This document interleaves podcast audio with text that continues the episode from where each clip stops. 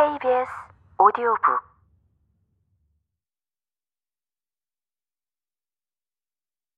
상인들은 그의 말을 듣고 멈춰서서 이런 소리를 한 자의 괴상한 몰골을 보고는 말과 행색으로 미루어 미친 사람임을 곧 알아차렸다.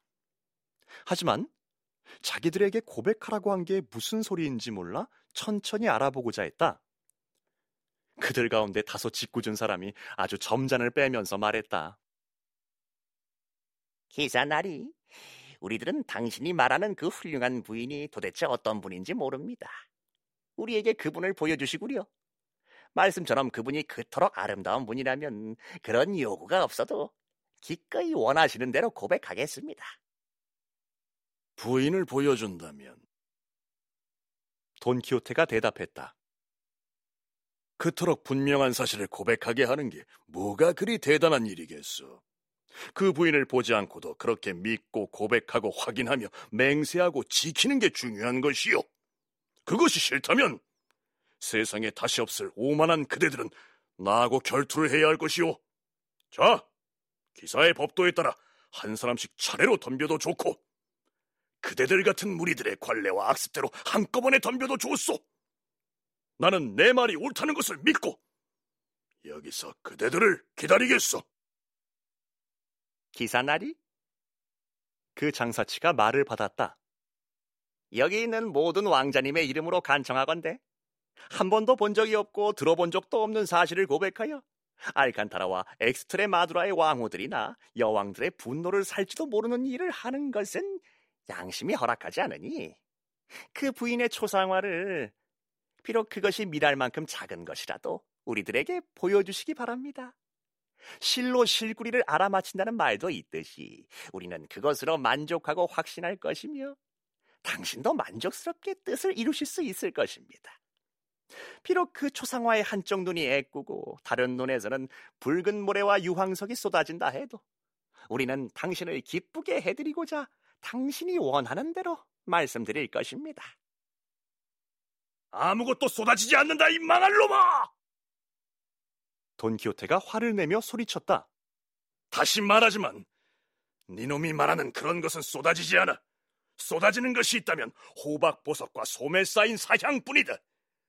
애꾸도 아니고 꼽추도 아니고 오히려 몸매는 과다라마의 실패보다 더 곧다.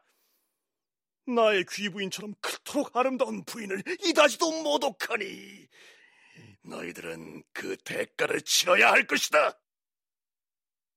이렇게 말하면서 그는 맹렬한 분노에 휩싸여 창을 아래로 겨누고 입을 놀린 사내를 향해 엄청난 기세로 덤벼들었다.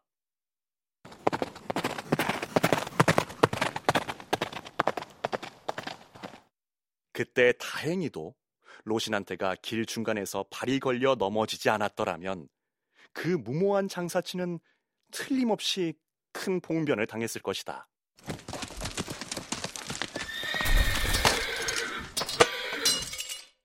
로신한테가 넘어지는 바람에 주인도 한참 동안 들판에 나뒹굴었다.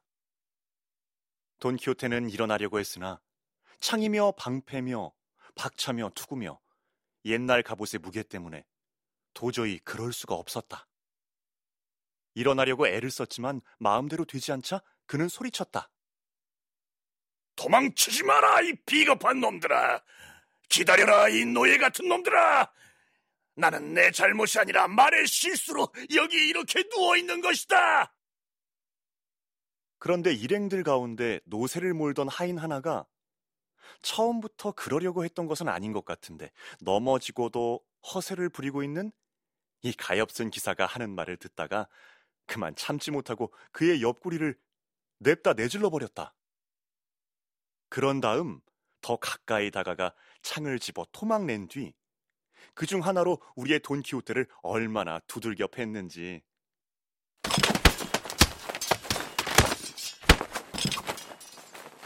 갑옷과 투구를 입었다고는 하나 온몸이 맷돌에 갈린 밀처럼 되어버렸다.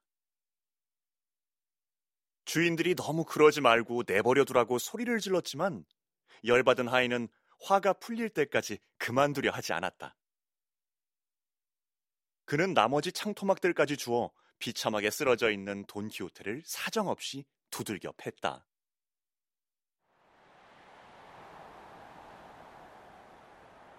돈키호테는 폭풍처럼 빗발치는 매질을 당하면서도 입은 다물지 않고 하늘과 땅을 두고 자기의 눈에는 악당으로밖에 보이지 않는 그들을 협박했다. 매질을 하던 하인이 지치자 상인들은 매맞은 그 불쌍한 자를 이야기거리로 삼으며 가던 길을 계속 갔다. 홀로 남게 된 돈키호테는 다시 일어날 수 있는지 시험해 보았지만 성했을 때에도 일어날 수가 없었는데 갈리고 거의 망가진 몸으로 어떻게 일어날 수 있었겠는가? 그런데도 돈키호테는 이러한 불행을 편력 기사들에게만 일어나는 일로 여겨 자기는 행복한 사람이라고까지 생각하며 잘못은 모두 말의 탓으로 돌렸다.